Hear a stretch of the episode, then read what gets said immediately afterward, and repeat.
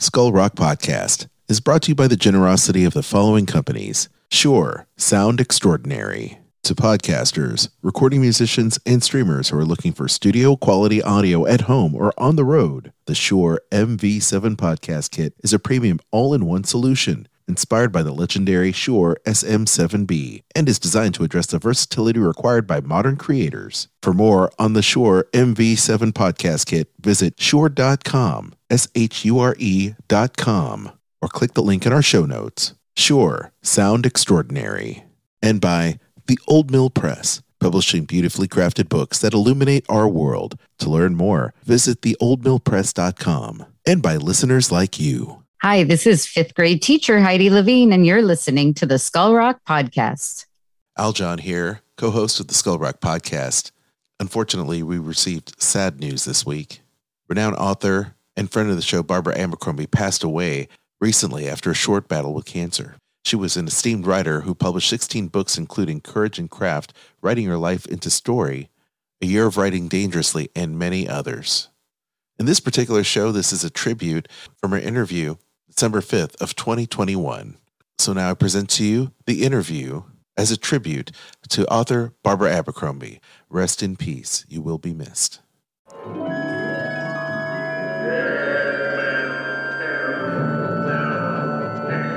Skull Rock Podcast, talking all things Disney, with your hosts Aljon Go and Dave Bossert. Welcome to another edition of Skull Rock Podcast, where every week we talk all things Disney and pop culture with never before heard stories, behind the scenes moments from all your favorite Disney films and movies, theme park attractions, performances, books, and much, much more. I'm your co host, musician, longtime Marvel, Disney, and Star Wars pop culture aficionado, Aljon Go. And you can contact me at Aljon, A L J O N, at skullrockpodcast.com. And I'm Dave Bossert, artist, filmmaker, author, and welcome to our podcast. Uh, if you love Disney and pop culture, please subscribe to the show on your favorite podcast platform, as well as like and follow us on Facebook, Twitter, Instagram, and LinkedIn. Uh, you can also email me at dave at skullrockpodcast.com. Well, Aljon, another week has gone by, and uh, I'm excited about this show, as I am every week that we do the show. I'm excited. We have a great guest coming up. Absolutely. Um, author Barbara Abercrombie, uh, prolific writer and uh, great uh, child children's books writer, and and and she's got a brand new book uh, called Language of Loss that we're going to talk about here in a little bit, plus some writing tips for aspiring writers out there. And uh, regardless of whether you want to write professionally or if you just want to journal your life or you know tell stories, I think this is going to be a great episode for you the author of her 16th book, The Language of Loss, is is going to be with us. And I got to tell you, I'm excited. I I love Barbara. I think she's an incredible individual, a wonderful writer, and a fantastic instructor, teacher. She was a teacher of mine at UCLA. Uh, we let's get to it. I, I really don't want to keep her waiting any longer. I mean, holy mackerel, this is going to be a lot of fun talking with her. Skull Rock Podcast. Interview time. Well, Aljon, I got to tell you, I'm very excited about our guest today, uh, author Barbara Abercrombie, who I, I, have to tell you, I've been looking forward to this interview for weeks and weeks. I can't, I can't tell you. Um, uh, Barbara was one of my instructors at the UCLA Writers Program. She is an accomplished writer. She has published novels, children's picture books. She's uh, put out 16 books. She's edited books. She's an incredible writer. She some of her recent books, A Year of Writing Dangerously and Kicking in the Wall, both published by New World Library, were chosen by Poets and Writers magazine as two of the best books for writers. And I got to tell you, I've written, I, have read both of them, and uh, they're wonderful books. Uh, and so I just really want to welcome Barbara Abercrombie, author extraordinaire, to the show. Hi, Barbara. Hi, Dave. Hi, Aljon. Thank you for that introduction. Thanks for inviting me. Well, you know, I have to tell you, Barbara, uh, I uh, really have enjoyed reading A Year of Writing Dangerously and Kicking in the Wall. And you have a new book out called The Language of Loss, which we're going to get to in a little bit. But I really want to talk and ask you a couple of questions about how you got into writing. Like, when did you start writing seriously for publication? Oh, for publication. I started writing when I was six. And, um, but for publication, I started writing seriously in my 20s and i wasn't a natural writer i wasn't a particularly good writer i you know i didn't know what i was doing i had dropped out of college to become an actress but i really wanted to write and i went back to school. I went to a community college in, in Southern California and took writing classes. And I just became obsessed. And um, I've written many, many, many books, and many, many of them have not been published. But um, basically, writing and teaching, that's just about all I know how to do. And fortunately, I love doing it. So you know i i have to i have to say like uh you know from my own experience because i've written some books um it, it it's a lot dave. Many many books. I'm but but thank you. But but i have to say you know uh for me i started writing later in life and, and I don't know if that's true for a lot of writers, and maybe you can speak to that a little bit because I you know you always hear that everyone has a story or everybody has a book in them that they have to put out at some point. What what are your thoughts on that on on people writing? I think everybody does have a story. You know, I used to teach, I've taught all different genres at UCLA. I've taught writing picture books and novels, and and now I, I, I teach nonfiction, memoir, and personal essays because everybody cannot write a novel. Writing fiction is just a very peculiar sort of talent to have. But I do think everybody does have a story. And I love teaching because everybody has a personal essay, at least one.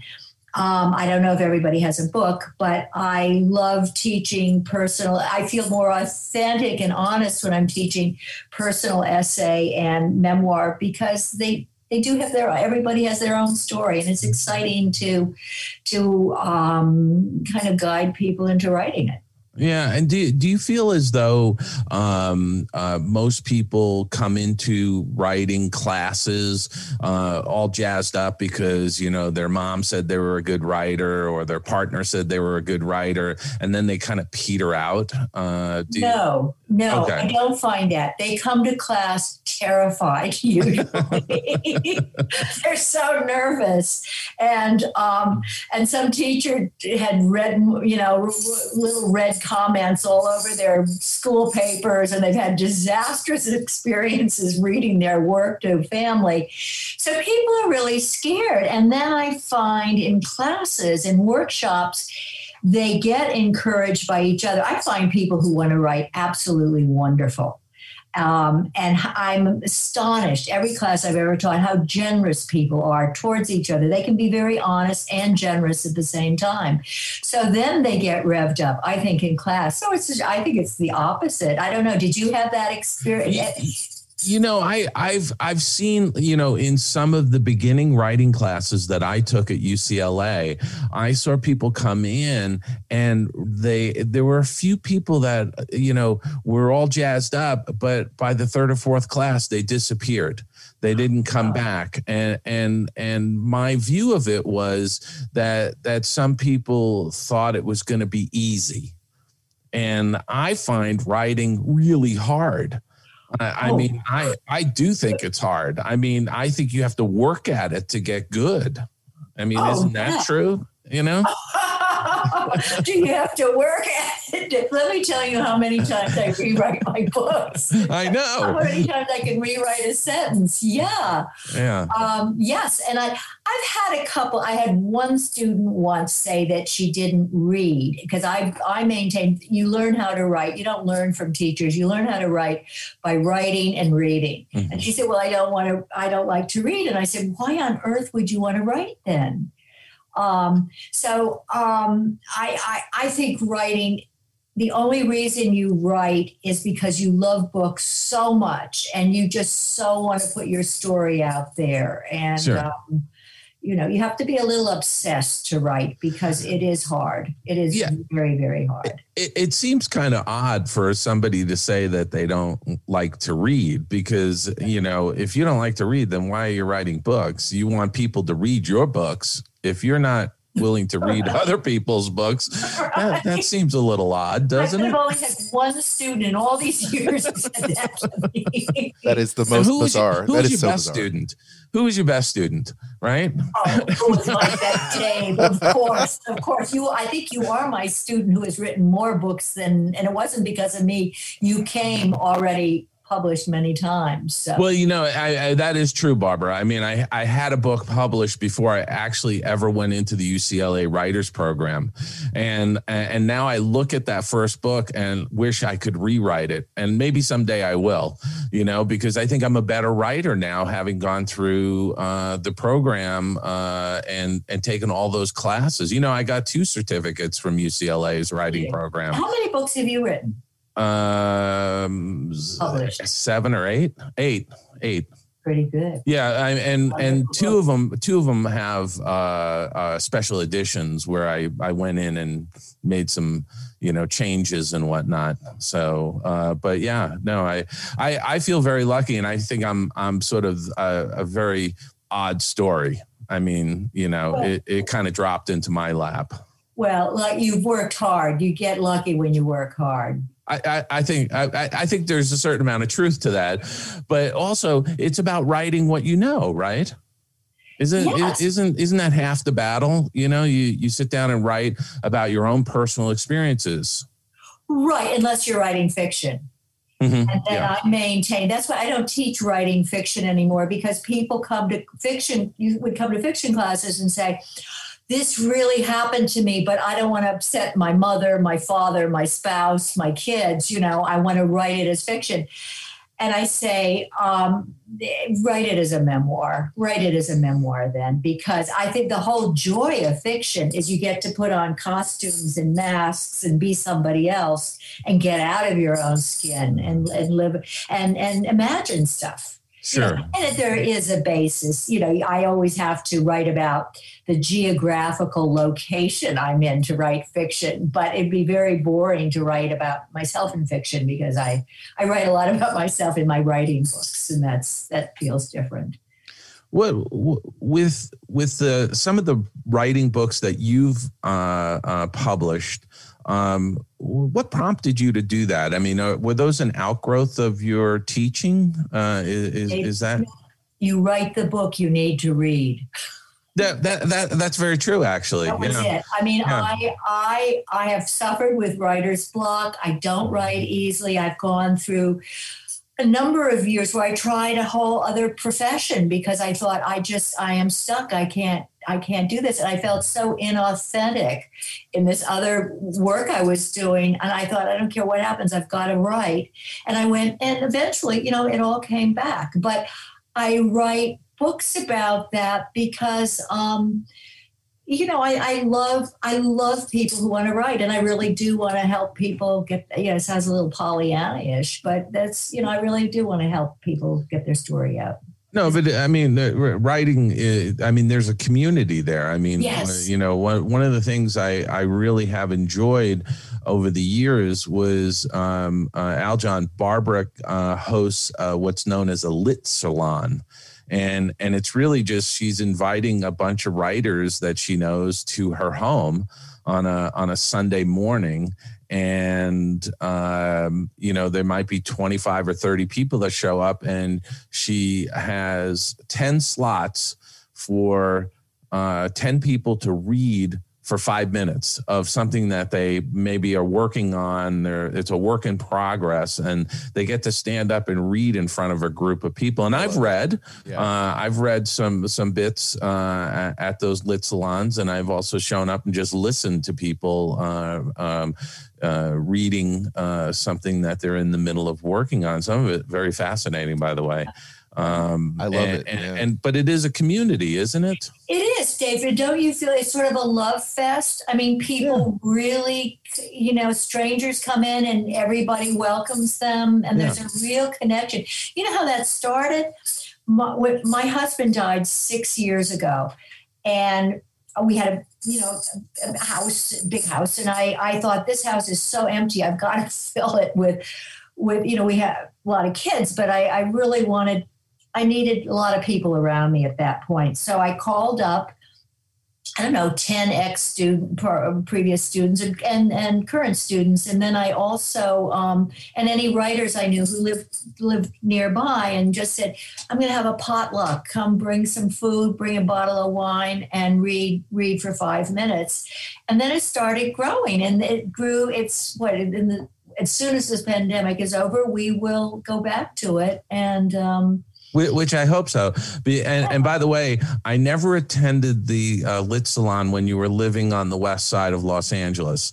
Um, I it was it was always one of those things where I think you did it on an evening during the week. I did Wednesday, uh, and I just could not battle the traffic to get over there. It was just wow. too crazy. But but now that you do it on a weekend and you're doing it over in Pasadena, it, it's just so much more convenient and. Uh, and I've I've tried not to miss any of them. I, I, I think I've been to most of them. But I one of the things I enjoy is when you do read a piece, um, uh, like you said, there's strangers there. There's people you don't know. And uh, accomplished writers. Uh, and for one of them to to give you a nod afterwards, or come over to you after the readings are done and say, "Wow, I really enjoyed that piece uh, that you read." I I find that you know it, it, it's uh, it, it's charging you know it, yes. it kind of charges your batteries you right, know right. oh i love that yeah i think that's that's one of the my i that's one of the joys pure joys of my life doing that lit salon once a month mm. now how how often do you sort of sit down and say oh i'm going to go do a book or do you have a list of of things you want to write about and say oh i'm going to do this book and then move on to this next one or how does that work for you? What's the, what's your process? Tony, my process changes. Um, when I got, I started writing very seriously when my daughters were babies, and I would go into the kid. I was living in I was living in Palos Verdes, and um, I felt very isolated because there were no other. I didn't know any other writers or um, artists or creative people, and um, I would go into the kitchen every day at one when my girls went down for a nap and I'd set my kitchen oven timer for one hour. And I would tell my girls, you cannot open the kitchen door. You cannot get out of your cribs until you hear the timer goes off, unless you're bleeding. If you're bleeding, you can come into the kitchen and I'll take care of you. Because they took it very seriously. So that was my one hour. And then they started school, and then I'd write while they were at school. And then it's interesting when your kids grow up and, and go off into the world, you suddenly have a lot of time. And um, you could have two it's sometimes it's good to have a be stricter you know it's like it's like playing tennis with a net you know you, you're more disciplined when you have a shorter amount of time. So now the process is a little messy. I also teach and i don't like to write on the days i teach. So um, i don't know dave well, you know, you know what it is, Barbara. I yeah. think everybody has their own process. It's yeah. like being an artist. You know, I've, I I was you know an artist at the Disney company for you know better than thirty years, and you know I always get people saying, you know, how how can I do this? How can I get a job? How can I become an animator or whatever it is? And you know, there is no right way. I don't think. Um, you know, to to paint a picture, to write a book, uh, to to draw a picture. Uh, these are these are things that you develop over time, and, and you certainly you want to read uh, books that you've written on, like you know uh, how to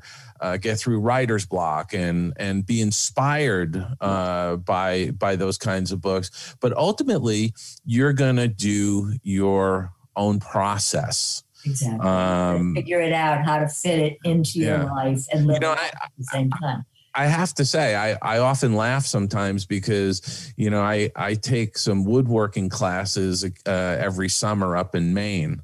I, I always like to take classes, and uh, and I would I would always smile sometimes because you'd have you'd always invariably have somebody come into the class who had never done woodworking before, but boy, they just had the killer toolbox of like the best chisels and everything, and they were all set to go, and uh, and I I often see that with uh, people who are you know wanting to learn how to paint. They go out and buy the best stuff.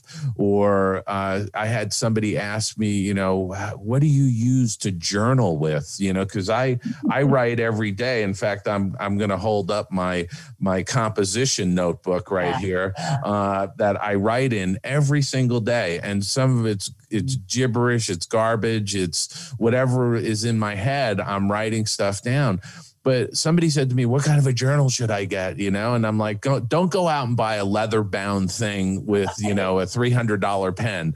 I said, "You know, go to Walmart and get yourself a composition book for forty nine cents and yeah. and a, a Bic pen. That's all you need." You know, so exactly. I get those three those three whole um, notebooks, college lined, and you can get them at the market. And it's not a big deal.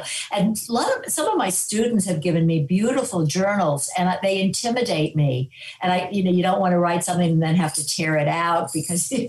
um, so I use them for quotes from other writers or recipes or something. But yeah, I absolutely agree. There's no just, just the thing is to write every day. It's to just sit down and do it. You know, I think one of the best pieces of advice I I read was from Stephen King. Uh, he has a book called On Writing. Oh, it's a wonderful. It's a wonderful book. He yes. wrote it after he was hit by a, a, a car up in Maine.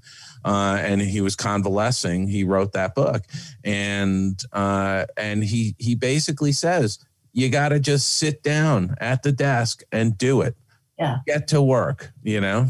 And and get stubborn. I think stubbornness is more important than talent. You know just being so stubborn that you don't give up.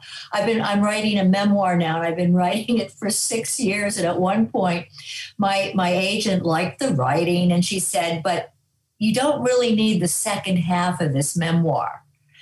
And then she said oh and all this stuff about the house that's not working and so, and she's so smart that instant, I realized she was right. I cut out half the book, cut out the house, certain things about a house, and I went back to work. And I've regenerated my excitement about the book. And I'm just, you know, maybe it's going to take me another six years, but by God, I'll finish that book one way or the other. That's fantastic. Well, let, let's get to this latest book that you put out. And, and I want I want the audience to know that I was honored to be able to actually read this as a PDF in advance of the, uh, yes, I was part of your launch team. Uh, uh, and I was able to read this book as a PDF before it actually came out, and I had pre-ordered it anyway. Uh, and I, I've got it right here, my copy, which I'll I'll bring to you at some point to have you sign for me.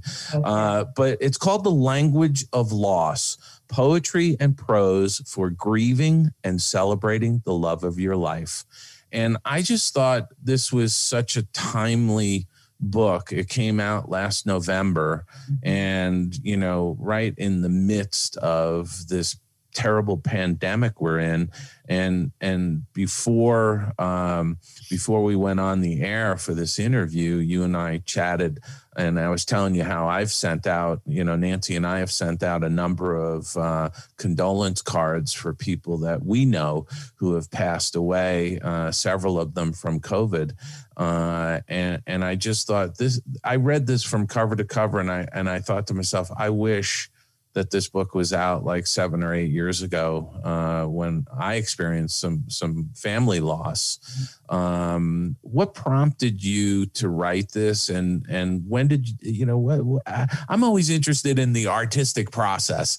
I, I I like did you wake up one morning and go I have to write this book, The Language of Loss? I mean, how did the, how did it come about to do this book? That's interesting. Do You know, that's interesting because I just recently was reading an old journal of mine and it, it came up in my journal. I got the idea and I started writing about it in the journal. It came, the idea came about a year after my husband died because I had, I get through stuff by reading. And when and I when he died, I couldn't concentrate on on reading anything long. I couldn't even concentrate on the newspaper. I could read, I wanted to read poetry because poetry cuts to the chase. And I really wanted to read just about people who had poets who had lost the love of their life, you know, their spouse or their partner.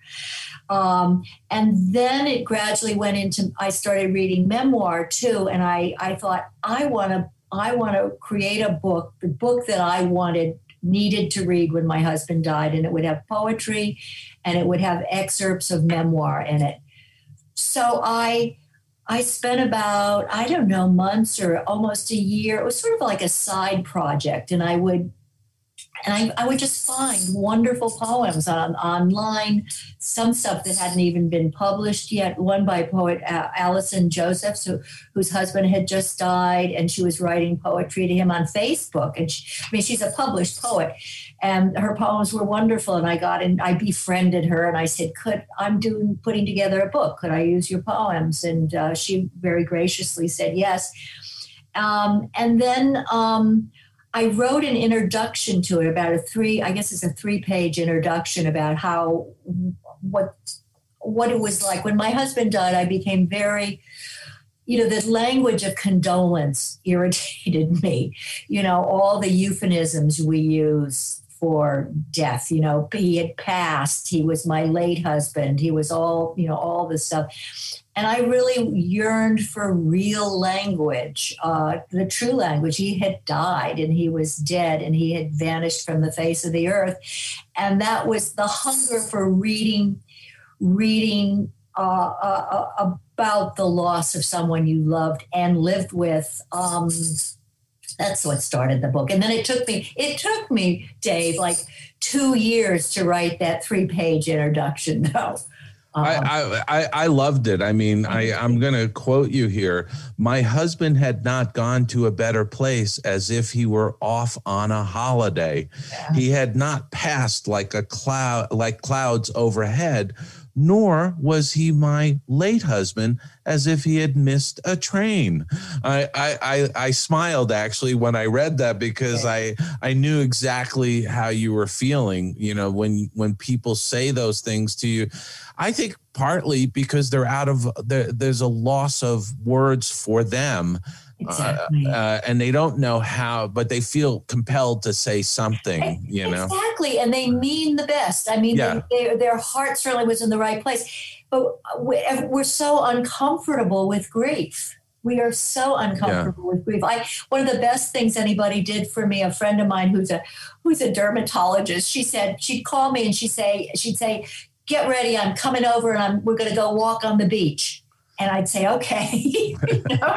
And then she'd bring me something from Trader Joe's, like some kind of candy or or pink Himalayan salt. And, you know, I, but, but it was so wonderful. And somebody brought me a basket of books and a basket of comfort food and said, we're going to take a walk. And that that those were the things. But most people, it's hard. You don't know mm. what to say. You know, you really it, don't. So. It is. It's awkward um, and, and again, nobody nobody's nobody teaches us any of this. You, you, there isn't a, you know, when you're growing up and going to grade school, there isn't a class on, oh, okay, well, you know, here's, here, you're going to take a semester of grieving uh, because you'll experience this later in life and you'll, you'll, you'll know how to handle it. You know, there isn't anything like that. Yeah. Um, I hope this is one hope is that this would be used as a, as a gift book too, when you don't know what to say. Yeah. You know, you give them, you give somebody this book, which acknowledges is you know the depth of your loss too because the poems uh, aren't the poem i just love the material i found for it there's you know mary oliver is in it and joy harjo and just and and cs lewis uh, just wonderful wonderful writers yeah i mean there's there's familiar names and there's people that i had never heard of before i think one of the things i love about this book is that you and i keep it on my desk by the way since oh. i've gotten it it's one of the few nice. i mean i have books all over the place but but this is literally sitting on top of my or sitting on top or oh. underneath my journal depending on the day. Uh, but what's so wonderful about this book is that you can pick it up and literally just flip it open to a page and read a poem read a short passage and put it back down. And i i find it very comforting and uh, and uh, easy to digest uh, it's not like you you can read it all the way through, and I have read it all the way through front to back. Uh, but you can also just pick it up and randomly open it uh, to a page and read a passage, and that that that's a beautiful thing. Thank you, Dave. Boy, that makes me happy. That makes me feel good. Thank yeah. Barbara, Barbara can, I, can I chime in for a second? Go ahead, go um, ahead Aljon. I just want to say it's therapy. You know, oh, it's good therapy. Yeah because um, you know, and and you were talking about uh, Dave. You mentioned the how people aren't prepared uh, to have that conversation with a friend or with an acquaintance about losing someone, or even at the office. It's super awkward, and uh, this is this is great. Not only is it a great you know something that you can offer as condolences uh, for someone that has lost somebody, but it is comforting. It is therapeutic. Um, you know, I never fully. Uh, I never fully. I'm still having trouble with it. Actually, dealing with the loss of my mom. You know, my mom died in 2013. Uh, she died really suddenly, and I still have I still have issues with it. I still I still deal with it. I don't think I fully really processed it, but the great news is is that and, and it is a lonely it is lonely, you know. And you also wrote a book about losing a pet, and those things, yes. those things, those things they touch you in such a great, um, uh, profound way, and knowing that there is comfort when you can't find the solace and comfort in others, you can pick up the book and kind of know, you know what, it's cool that um, someone has experienced this because it is a lonely place out there, you know. And when you can't find the comfort or the seek the comfort of others, uh, you can pick up the book and and find some comfort in that. And I appreciate that. So thank you. Well, I appreciate you saying that. Yeah, I think it is the company. I wanted company. I wanted company. And if you haven't gone through grief, you just there's no there's no understanding of it. And and I think you go through grief, um, and and but you will always miss the person. There's no closure. I hate that word closure. You know, like you know that I say in the book. You know, closure is for roads. Um, road repair, but right. Closure, it's you will always miss that person. You will always have things you want to tell that person. Uh, but I think the active grief, if if if you feel the, you know, when you feel the grief, there's no going around it. You, you know, it's a cliche. You have to go through it, and um, and then you're left with always missing that person as life goes on. And I think also it opened, I think a huge thing is that when you go through grief, grief, your heart is open, you you expand. I think you you become a you it changes you in a good way, in yeah. a very good way.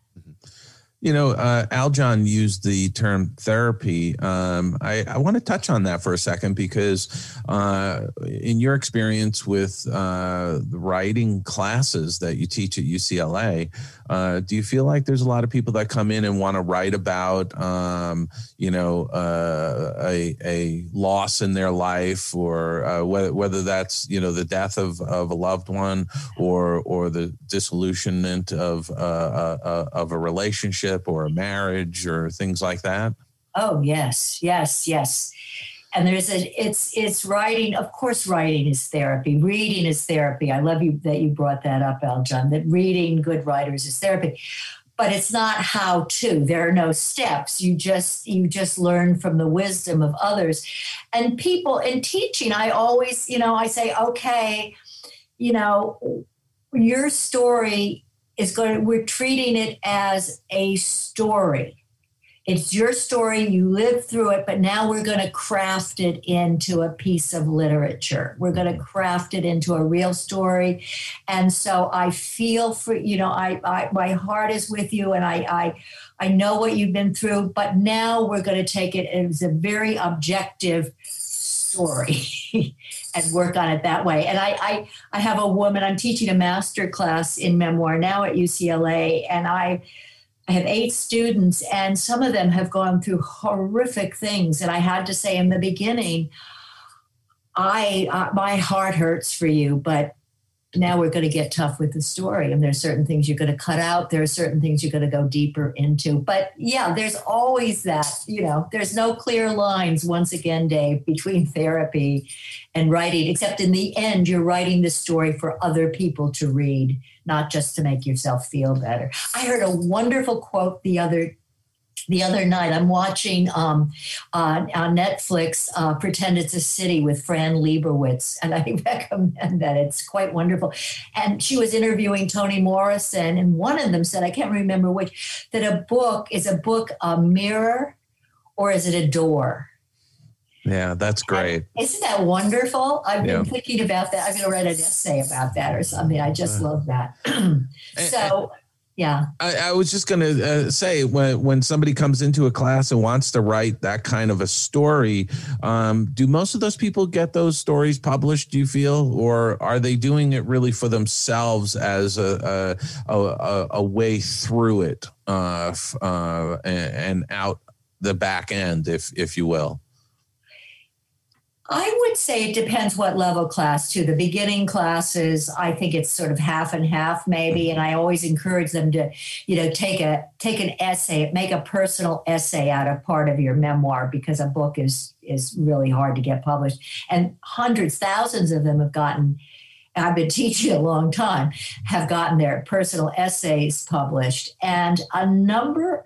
I quite a you know I I can't I don't know how many, but some I would say almost one out of every class has gotten their book published one way or the other. That's awesome. With a, with a publisher or self publishing. Yeah. Yeah. But, you know, speaking of publishing, uh, let's talk about that for a little bit, if you don't mind. I mean, how has the publishing world changed for you over the course of your writing career? It has changed by my first novel, HarperCollins bought. I mean, it wasn't my first one, but the first one that got published that my agent sold. I wrote 30 pages and a not a very good letter to my agent about the book, and HarperCollins bought it. Wow. Uh, yeah. Now there's no way, unless you're, you know, Joyce Carol Oates or somebody, that you can get away with 30 pages and a rambling sort of letter. You have to. You, they want a. They want a complete, polished draft of a book, a manuscript. Yeah, they're looking for. Also, when you know when I started writing, there there was there was something called vanity publishing, which was just you know people never, you know, only your mother would buy the book if you ban it. You know, you pay you and they it wasn't cheap. You paid a fortune, and this company promised you all sorts of things, and then they, you know, that you'd have I don't know 500 copies of your book for your mother. Um, now, self publishing or hybrid publishing, there are so many different ways to get your book published. And with the internet, if you self publish, and there are wonderful companies now that will publish people's work, um, and not cost an arm, arm and a leg. Um, you have such a if you have any kind of a platform, if you're you know what whatever you do in life, um, whatever line of work you're in, you you know would be your platform, and you could uh, you could sell it, you could do your own marketing online, and it's so that's huge. It's, it's but, like, but don't you think authors uh, in general, unless you're Stephen King or uh, you know uh, top tier, yeah. Uh, uh, don't you feel most writers uh, that are publishing have to do all their own marketing and advertising Yes. Oh, anyway. Oh yes, yes. I mean that that's a big part of uh, of the business. It's not just writing the book; it, Yeah. it's actually getting it out and telling people that you've written this book and that they should read it and why they should read it. Exactly, exactly. And I'm that's that's a part I call myself the marketing whore. But Yeah, I'm very bad at it. I especially for this book, it sort of seems unseemly, you know? yeah, Um, but I've got to get I'm gonna start launching my Facebook, whatever, and get get into marketing. But you do. You have to market, you have to bite the bullet and get over yourself and just go out there and sell your book. And you know, we've got such an opportunity with the internet. Look at we're doing an interview. I'm sitting in my office, it's Sunday morning, and we're doing, you know, an. I know, I know, and, and it's wonderful. I think you Yeah, know, I think I, I, I think I think there's more opportunities for writers today than there may have been 25 years ago. Uh, there's more avenues for them to go down. I think so too. I do too. which Yeah. which is really a good thing. Uh, what advice would you give to um, a, a listener who has been thinking about writing something? I mean, where do people start? I know where I started, but where where what would you tell somebody who came up to you and said, "Barbara, I want to write a book. Where how do I do that?" Well, I'd say sit down and get a notebook and figure out what you want to write and why you want to write it. And I would also suggest that they get into a good workshop because I think we need I think we need company. Um, I think we need other people. We need encouragement. We need to read our stuff and get feedback on it. But but here's the deal with a workshop: the minute a workshop um, makes you feel less than than makes you feel like you that you don't have enormous potential in writing just get out of it if people get snarky if people make Yeah. snarky little comments this is not a workshop this is a some you know a whole other thing that you don't will not you need to feel nurtured in a workshop and you also need to feel that you're getting really honest feedback given to you in a way that doesn't um, you know cause you great anguish and despair absolutely. I, I absolutely agree with that. I, I have to say, uh, when I started uh, taking the classes at the UCLA Writers Program, I, I felt very fortunate because I had been an artist for decades and I was used to getting um, uh, feedback on my work on a daily basis. And so I think I came into it with a little bit of a thicker skin that I could take and and also be able to recognize the constructive criticism from you know flip comments or things like that and and, and i think what's so great about being in a good writing program is the uh, uh, the fact that there's rules for uh, being uh, decent in those classes and being supportive and finding the good things and giving constructive criticisms. Right, right. Because if you're, especially if you're, well, whatever you're writing, um, it can be devastating if somebody gives you feedback in a way that is cruel or unfeeling or too harsh. And I have never heard anything in my class read that that that couldn't lead to something else. And in a good class, other and and people learn this in class. Other students learn this very quickly. I'm so proud of all my students because they they catch on so fast that you figure out well what's good about this? You know where could this lead? Or what what is good about it right now? And then how and then the questions you know i'm confused about something or other or i'd like more of this or more or less of that. So um, it's i would say sit down and write and get into a good workshop and there's a lot of good stuff on online right now And you're teaching not only at UCLA, but you also do a class at Vromans Bookstore. Romans, yes, I Vromans. do. I call it Yeah. Vromans. Vromans. yeah Romans yeah. Bookstore in Pasadena, which I've given quite a few shout outs for oh on our It- program here. Oh, good. That's so good. Romans is wonderful. It's it's Pasadena's bookstore. I started a workshop there because I was moving to Pasadena and I thought I want to know, I want to meet the writers in Pasadena. and it's grown into it grew into a wonderful wonderful group and i i miss them and love them and can't wait till i go back it was a, a saturday morning once a month and it was yeah yeah but i'm teaching a ucla class online now too do you, do you prefer uh, teaching in the classroom or online what, what's your preference? I I had never taught online until last March when it was thrown at me. Um, I love teaching in a in person. You know, you pick up on just little physical the, the body language, the body the language, body language, and yeah. the, and it's just it's just a, a real community feeling. But I'm surprised. I'm also loving it online. I am. Okay. I really am.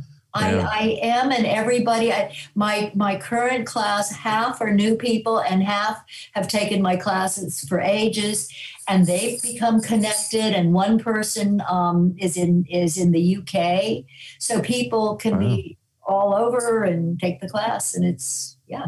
Wow, that's pretty awesome. Um, what what do you want people to get out of the language of loss? Uh, I mean, you wrote this really f- because you felt like there was not a book for you, so you wrote the book you wanted to read. What what do you what, what's been the feedback and and what do you hope for uh, with this book? I hope that it offers comfort and company to people. That it offers.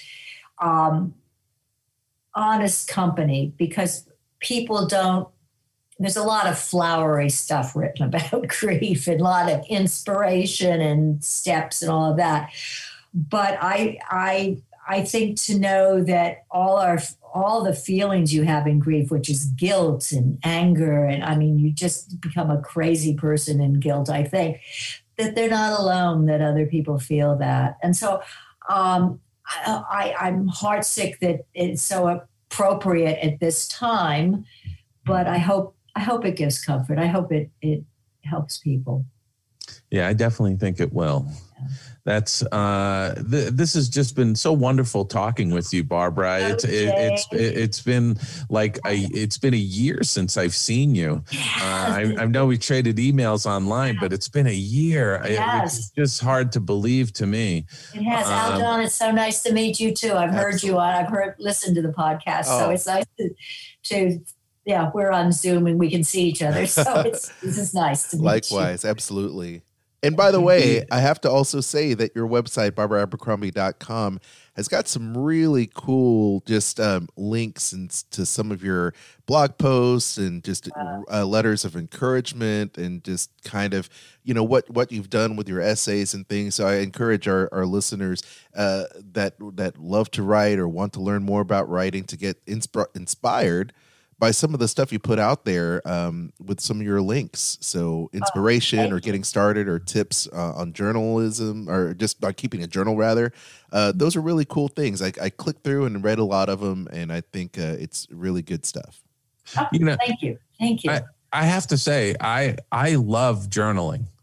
Uh, I I've been doing it for years, and you know I I've gone sort of in and out of it uh, over the last forty years, but uh, for the most part, uh, I've been doing it consistently now for the last uh, ten or so years uh, on a daily basis, and I just fill up these composition books, and I and then when I fill one up, I put it up on the bookshelf and mm-hmm. and start a new one, and I I find it very therapeutic uh, just to it, it, you know you can yell into your book right. you can say things you can say things in your journal that you, you know really you shouldn't say in person to somebody or you know or you you can vent and and uh, and write down ideas and and all of those kinds of things. Uh, I I I think it's such a worthwhile thing for individuals to do. And nobody's you know I look at it as no one's ever going to read this stuff until after I've left this planet. Uh, at, at, which point I don't care, you know. right, right. But that is therapy, and you can rant and you can whine and all that raw, yucky. You know, you can put it down on the page, and then, then you, if you use it in your real writing, then you start crafting all of that There Yeah. you go. What, Yeah. what's what's next for you, Barbara? What's next for me? I I feel so lucky. I'm just able to work and do what I love, teaching. I'll teach another, you know, my class my master class goes until next June. Then I'll teach start teaching another class in the fall and um I have some failed novels I want to go back to, and I want to finish my memoir. And I just keep writing and teaching, and I feel I feel so lucky. There's something I love to do so much that I've done all my life. You know, I've been writing since I was six years old, and I'm still writing. So It's amazing. yeah, Absolutely amazing.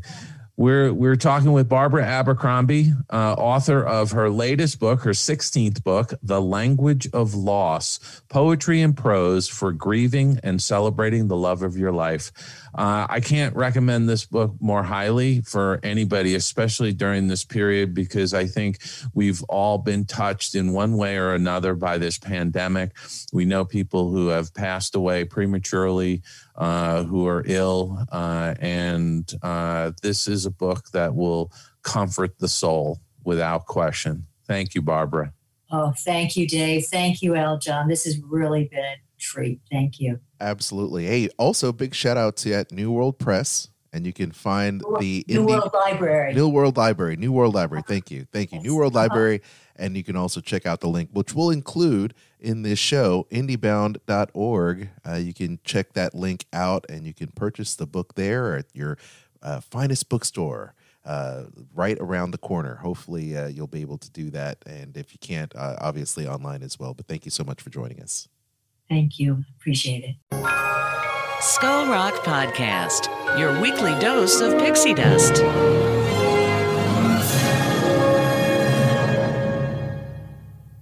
What a great interview, uh, Dave. It's always nice to have your friends here. What a delight. She she's absolutely lovely. Again, I just want to remind uh, our audience the language of loss, poetry and prose for grieving and celebrating the love of your life. It's a fantastic book. This is a book that you'll read from cover to cover, and I guarantee you'll just keep it on the nightstand or on a end table and pick it up periodically and just read a page, read a read a poem. Uh, it, it's really a wonderful book. I, I've enjoyed it immensely. I wish she had written it like seven or eight years ago. Um, and it's available uh, from the New World Library uh, is the publisher. You can get it really at any of the bookstores out there. Your local bookstore, help them out. They can order this book for you if you're in Los Angeles, certainly uh, Vromans in Pasadena, uh, uh, where Barbara actually teaches once a month or was teaching once a month and will be, I'm sure, teaching again once a month uh, once uh, things get back to some level of normalcy. But uh, I really enjoyed that. It, wa- it was a lot of fun catching up with her. Absolutely. Um, Absolutely. And, and you know, Aljon, we've got a lot of uh, guests coming up uh, in the coming weeks. Uh, I can tell you right now that uh, we've got uh, Kathy, animator Kathy Zielinski is going to be joining us. Animator Dan Jeup. Uh, we've got uh, effects uh, animator, master effects animator Ted Kierscey uh, at the end of February. We've got a whole bunch of people lined up that are going to be coming on the show and talking about their own personal experiences, uh, how they got into the business, what they're doing now, uh, all kinds of fun stuff. Uh, I'm excited. I can't wait. I cannot wait. Those sound like amazing guests. And once again, we thank you for listening. If you've just found us for the first time, thank you so much. We'd appreciate a review, give us a like, of course, subscribe, and uh, please follow us on all the social platforms out there uh, Instagram, Facebook, Twitter. And if you'd also like to follow uh, Dave and myself on LinkedIn, you're more than welcome to do that. And when you do, just drop us a line saying you heard it here on Skull Rock Podcast, and uh, we'll definitely follow you back. Absolutely. You can also email us, Dave at skullrockpodcast.com or Aljon, A L J O N, at skullrockpodcast.com. We encourage the comments, the questions to, to roll in, especially for our upcoming guests. So uh, please feel free to do that. Dave, any final words?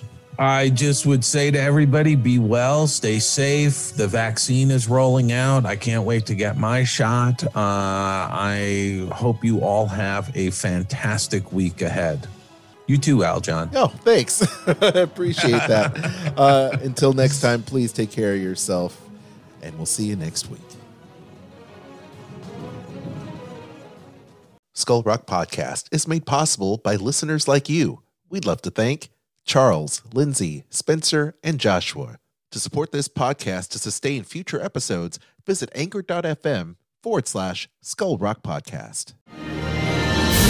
I'm Aljon Go, co host of the Disney List podcast, as heard on Sorcerer Radio, as well as Skull Rock Podcast, here with my wife, Kristen. Hello. Hello. You are an earmarked agent who books Disney travel vacations for people all the time. Give our listeners a reason why they'd want to give you a call instead of just booking a trip by themselves. Well, I can do all of the legwork for them. I have expertise. I've been to the Disney parks well over a hundred times, so they've got that knowledge at their hand, as well as it saves them time and money. Where can people get in touch with you so that they can book their next Disney cruise, Disney park trip, Adventures by Disney? They can contact me at themeparksandcruises at gmail.com.